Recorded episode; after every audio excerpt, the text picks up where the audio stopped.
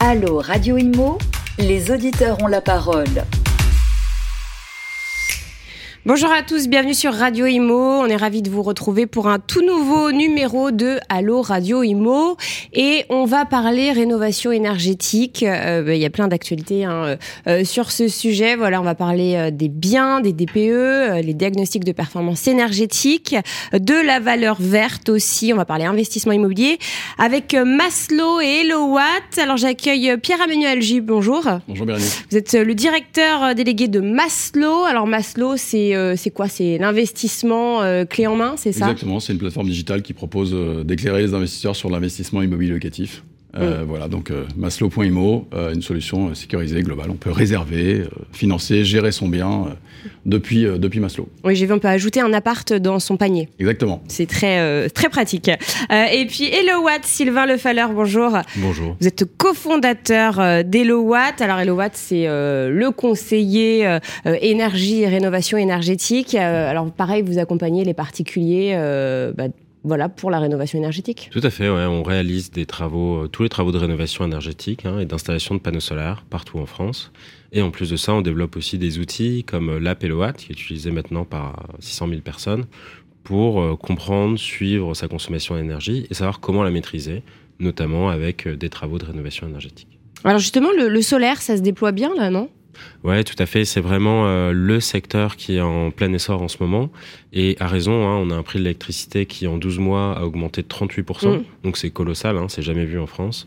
Et dans Malgré le, bouclier tarifaire. Hein. Bah, justement, on est sorti de ce bouclier tarifaire. Et c'est jusqu'en 2025 oui, alors là, on est quasiment, il y a quasiment plus de bouclier tarifaire. Aujourd'hui, il faudra encore faire 5% de hausse mm. pour euh, complètement sortir de ce bouclier tarifaire.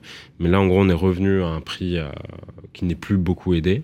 Euh, et, donc, oui, c'est une hausse du prix de l'électricité colossale. Et en fait, dans le même temps, il y a le prix des panneaux solaires qui a continué de baisser de plus de 25% là, hein, depuis. et ça, comment ça se fait?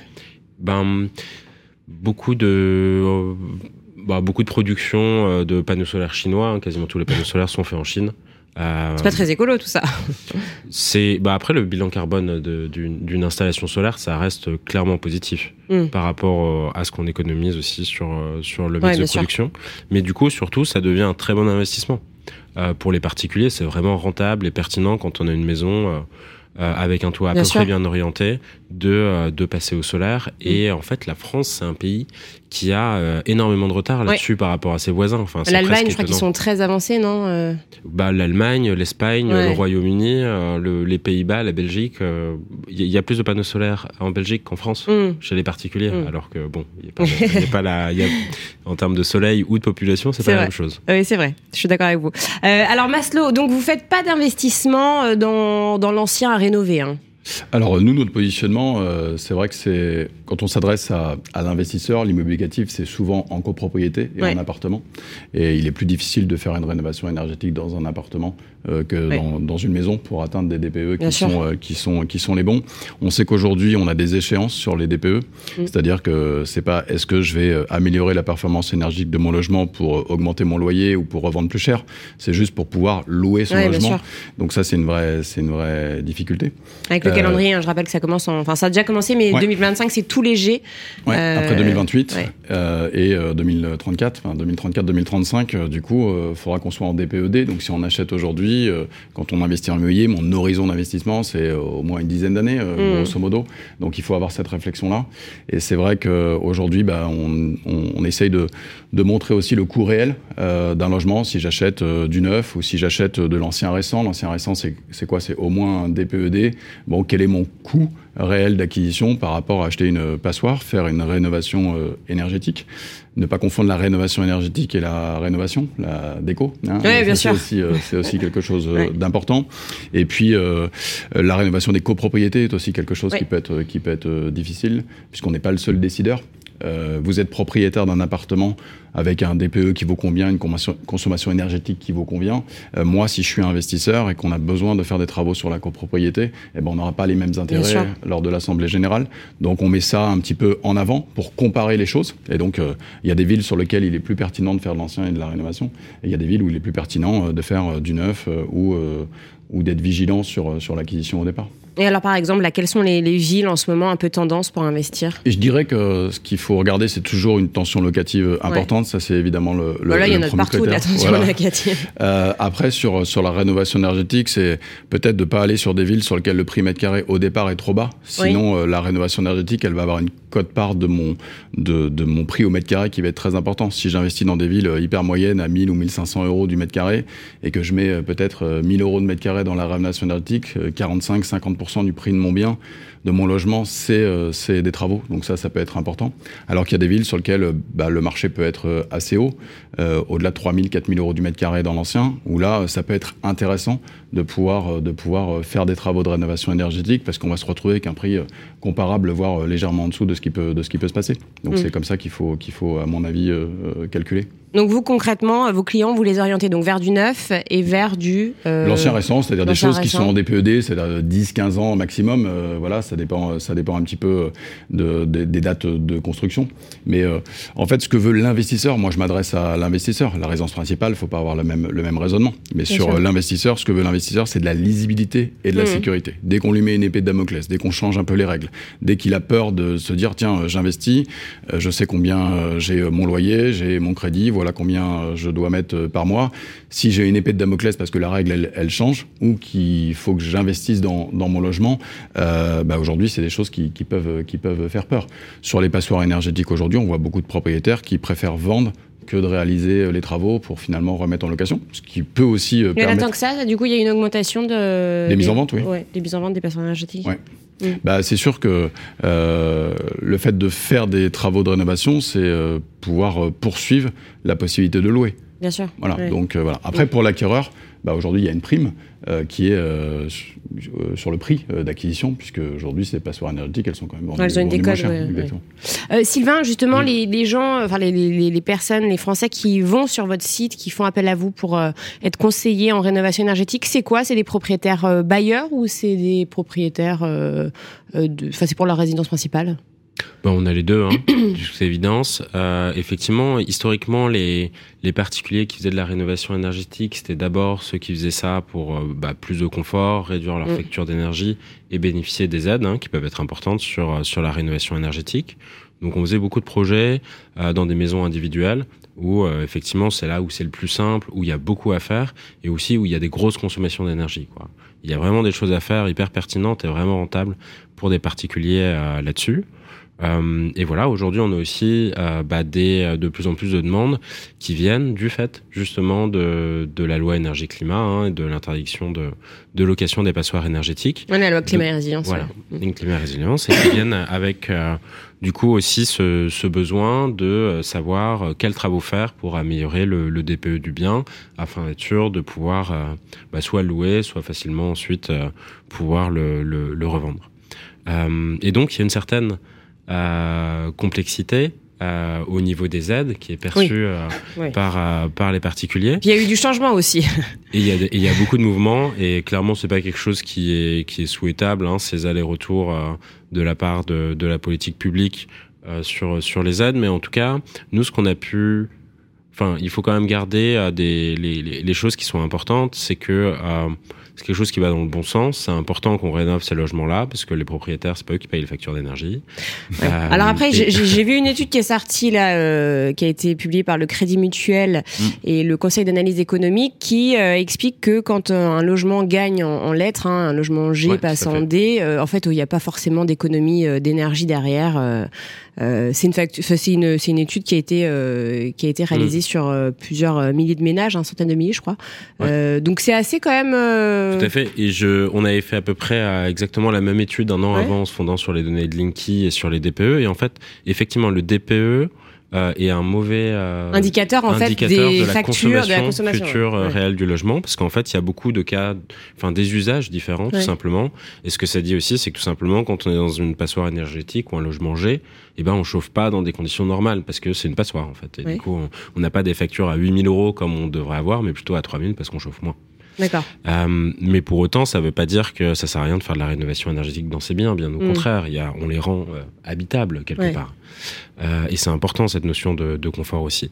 Mais en tout Après, il ne faut pas mélanger passoire énergétique et indécence aussi, parce qu'il y a des logements qui sont vraiment indécents, des propriétaires qui, qui ne devraient d'ailleurs pas louer ces biens.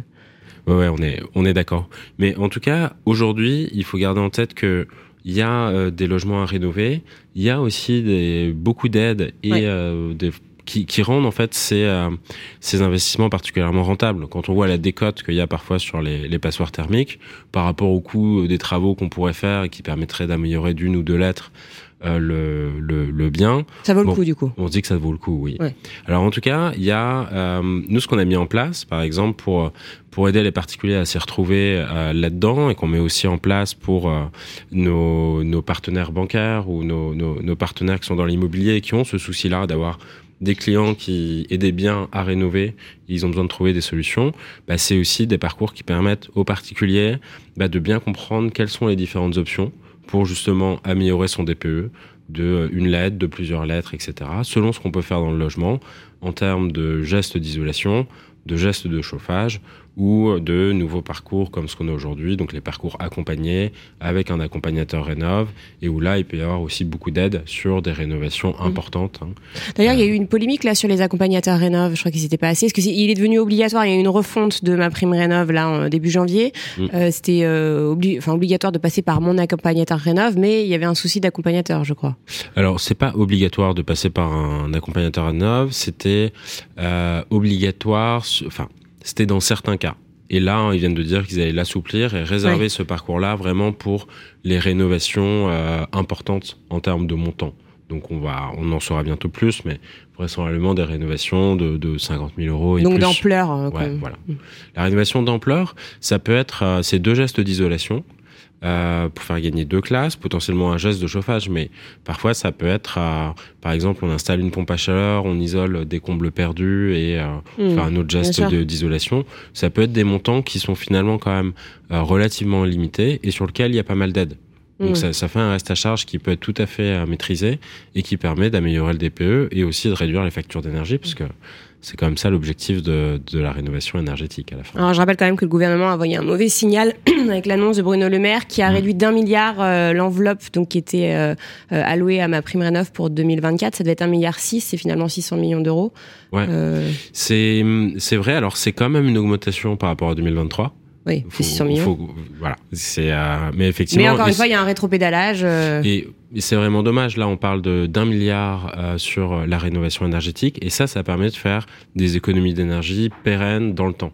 Mm. Le bouclier tarifaire euh, sur l'énergie, euh, c'est plus de 50 milliards dépensés, de l'ordre de 100 milliards, juste pour mettre cette, un peu cette rustine sur le pouvoir d'achat, qui d'ailleurs a bénéficié à tout le monde, alors qu'il y a toute une partie de la population qui pouvait payer ses factures plus élevées.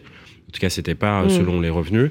Et donc, il y a quand même bon, on n'a pas l'impression d'être dans une gestion de, de très bon père de famille quand on dépense 50 milliards euh, dans la crise et qu'on et qu'on enlève un milliard et que là on n'a que 5 milliards par an sur euh, des choses qui améliorent vraiment euh, la vie des gens et qui réduisent leur facture d'énergie sur sur le long terme.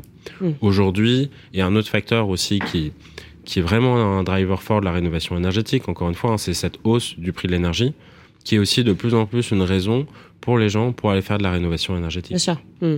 Alors euh, Pierre euh, Emmanuel, Lola, on parle de rénovation. C'est vrai que les investisseurs, bon, ils ont été pas mal malmenés euh, ces temps-ci. Hein. Bah, il y a la rénovation qui leur est tombée dessus. Il y a hmm. les taux qui ont augmenté. Qu'est-ce que vous constatez, vous Voilà.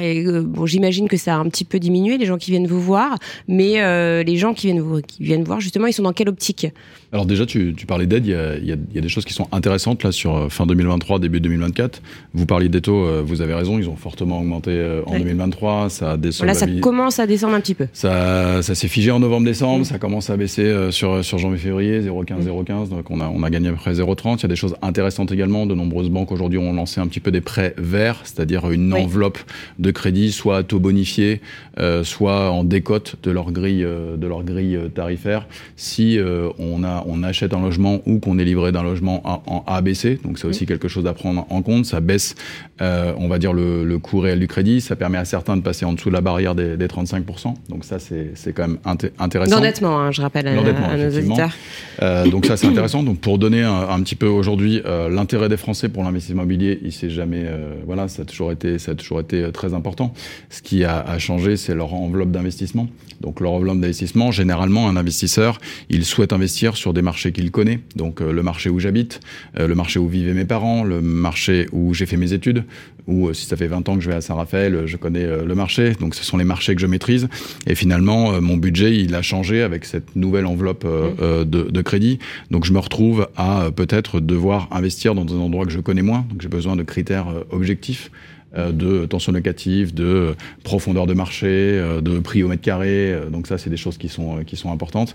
Et donc, c'est ça qu'on voit, c'est-à-dire qu'on a toujours une demande qui est forte. Maintenant, aujourd'hui, entre le nombre de premiers rendez-vous que l'on fait et le nombre de personnes qui ont la solvabilité pour le faire, bah, c'était plus difficile en 2023. On commence à prendre des couleurs en, 2024. Donc ça, c'est quand, même, quand même intéressant. Parce que là, clairement, toutes les banques sont revenues. Il y a à nouveau une concurrence. Et puis, les chiffres sont tombés en, en, janvier. Il y a eu beaucoup plus de projets acceptés. Oui. Euh, que l'année dernière. Oui, euh, il y a des cellules de prescription euh, de grandes banques nationales qui étaient fermées, ni plus ni moins. Donc là, ça a réouvert. On reçoit de mm. nouveau des grilles tous les mois. Il y a même de l'encouragement. les filiales des banques organisent des événements. Enfin, on voit, on voit bien. À la télévision, je, collectionne euh, les, publicités pour nous dire nous finançons 25% euh, des logements, on la voit passer tout le temps. Euh, donc voilà, il y, a, un retour, il y a un retour des banques sur sur sur le crédit et donc bah, soit le crédit pour l'immobilier c'est la résidence principale, mais on sait très bien que l'investissement locatif est aussi est aussi très important. Donc je dirais qu'on a fini le journal des mauvaises nouvelles, ça c'est déjà important et qu'on retrouve quand même des couleurs. Les taux ont diminué, les prix ont ont un peu baissé, donc on peut se dire que ça peut être le bon moment de, de re-rentrer, re sur, sur ce marché. Est-ce que vous faites partie des professionnels qui militent pour le retour du Pinel? Alors, de toute façon, un promoteur, déjà, il faut construire des logements. Si on construit pas de logements, on va jamais résoudre ce, problème euh, euh, de tension locative. Euh, on a une population française qui croit, et même si elle croit moins vite, bah, aujourd'hui, on divorce plus que ah la génération de mes parents. on a une mobilité géographique qui est plus importante. La décohabitation, c'est un, problème. On, a on, a besoin de logements, donc il n'y a pas 36 solutions, il faut construire des logements. aujourd'hui, pour construire des logements, il faut du logement intermédiaire, il faut des propriétaires occupants et il faut des investisseurs. donc il faut qu'un promoteur qui construit 100 logements, il a besoin de ces trois mm. tiers pour pouvoir sortir son opération. Et donc aujourd'hui, il faut débloquer ces marchés. Donc le marché euh, du logement intermédiaire, euh, bah, c'est lui qui a le pouvoir. Le marché de la résidence principale, il peut être encouragé avec le prêt à taux zéro, avec mm. euh, des, choses comme ça. Et sur le marché de l'investisseur, le marché de l'investisseur, il a besoin de lisibilité, de sécurité et d'un peu de rentabilité. Bah oui. Donc si on lui met le plafonnement des loyers, la baisse des encouragements fiscaux, bah, les permis de louer, il, va, il, peut se, détourner ou aller tout simplement bah, sur d'autres hein. marchés. Donc, euh, il va sur d'autres marchés. Mm. C'est-à-dire, euh, voilà, moi, j'habite à Lyon. Euh, vous collectionnez peu d'offres, peu d'offres, un marché hyper tendu, un marché assez assez élevé. Euh, plafond de loyer, etc. Bon, bah, c'est aujourd'hui, c'est un marché sur lequel il est difficile euh, mm. de rentrer en se disant euh, j'ai une sérénité dans mon tableau Excel sur les dix prochaines années. Donc c'est ça qui est, qui est, important à étudier et c'est en ça chez, chez Maslow qu'on essaye d'aider les investisseurs à apporter ces éclairages-là pour prendre les bonnes décisions. Donc le Pinel, vous êtes pour un retour, pas, pas, le Pinel plus, hein, le Pinel dans sa version précédente Moi je suis pour qu'il y ait de la lisibilité et de l'encouragement. Donc effectivement. Parce que le Pinel plus, là, ça marche pas concrètement. C'est pas que ça marche pas, c'est qu'il y a peu d'offres. Ouais. C'est-à-dire euh, l'architecte, il est pas. Parce que c'est trop compliqué. Bah, euh, faut une double exposition, faut mm. un extérieur, euh, faut des T2 de, de, plus de 45 mètres carrés. Vous avez des T2 de 43 mètres carrés qui sont très bien. Mm. Enfin, je veux dire, il y a, y a, des choses qui sont qui sont assez assez difficiles à comprendre. Et puis aujourd'hui, sur des villes qui sont chères, euh, je veux dire, 3 euh, mètres carrés ou 4 mètres carrés, euh, si vous êtes à 5 ou 6 000 euros du hein. mètre carré, voilà, aujourd'hui, vous allez voir votre banque, votre banque, elle vous dit, je vous prête 300 000 euros, et vous allez chez le promoteur, et bah, je suis obligé de construire des logements de 46 mètres carrés, à 6 000 euros du mètre carré. Donc en termes de timing, de toute façon, ça passait pas. Quoi. Donc, donc voilà, donc je pense qu'il faut revoir, revoir certains, certains contours et donner, et donner de la lisibilité, c'est ça véritablement qui est, le, qui est le plus important. Hmm. Donc soit on libère le plafonnement des loyers, on donne la liberté à l'investisseur pour pouvoir répondre à une demande et être sur le marché, mmh. soit il est encouragé on a besoin de l'investissement privé aujourd'hui de toute façon en France pour faire tourner le logement. Hmm. Euh, est-ce que ce serait quelque chose qui vous intéresserait Enfin, est-ce que vous avez dans votre stratégie ou pas du tout euh, de justement euh, permettre aux, Français d'investir dans des passoires énergétiques avec par exemple Elowatt comme partenaire pour faire des travaux? Est-ce que c'est quelque chose à laquelle vous réfléchissez? Parce qu'il y en a beaucoup des passoires énergétiques, c'est un marché. C'est un marché. Euh, donc euh, c'est vrai qu'on se pose la question. Après, euh, le positionnement et, et, les choses qui pourraient nous rapprocher, c'est de se dire qu'aujourd'hui, c'est difficile pour nous d'aller proposer un appartement à un investisseur à Strasbourg et, euh, et de l'accompagner sur la rénovation énergétique. Il faudrait le faire avant. Bah, ce qui peut nous intéresser, c'est plutôt des copropriétés en entier sur lesquelles l'intégralité de la copropriété est rénovée. Parce que quand on rénove son logement individuellement et qu'on achète une passoire énergétique, généralement sa copropriété, elle n'est pas beaucoup mieux. Et donc aujourd'hui, on a des audits énergétiques euh, obligatoires pour les copropriétés euh, de, 200, de plus de 200 logements. Ça va diminuer 100 logements, 50 logements. Ça va être des choses qui vont être obligatoires. Un plan pluriannuel de travaux. Si vous achetez mon appartement aujourd'hui, Aujourd'hui, on, doit vous donner les deux dernières euh, années euh, de, délibération euh, mhm. de votre assemblée de copro. Mhm. Demain, on vous dira voilà, votre, votre immeuble, il est classé D. Pour le remonter en B, ça coûte tant. Et la cote-part de travaux sur la copropriété pour vous, ça pourrait être ça. Donc je ne sais pas si vous, bah, vous allez peut-être me demander un geste sur le prix. Donc c'est vrai que ce qui nous intéresse, nous, sur l'immobilier ancien, c'est soit ce que l'on fait aujourd'hui, soit la rénovation complète, c'est-à-dire d'avoir des immeubles totalement euh, totalement, rénové. Mm. Ouais, peut-être justement sur euh, pour euh, bah, montrer aussi ce qui existe et ce qui est possible sur ces sujets un peu de, de partenariat, de sortie de passoire énergétique et de financement dont on a parlé.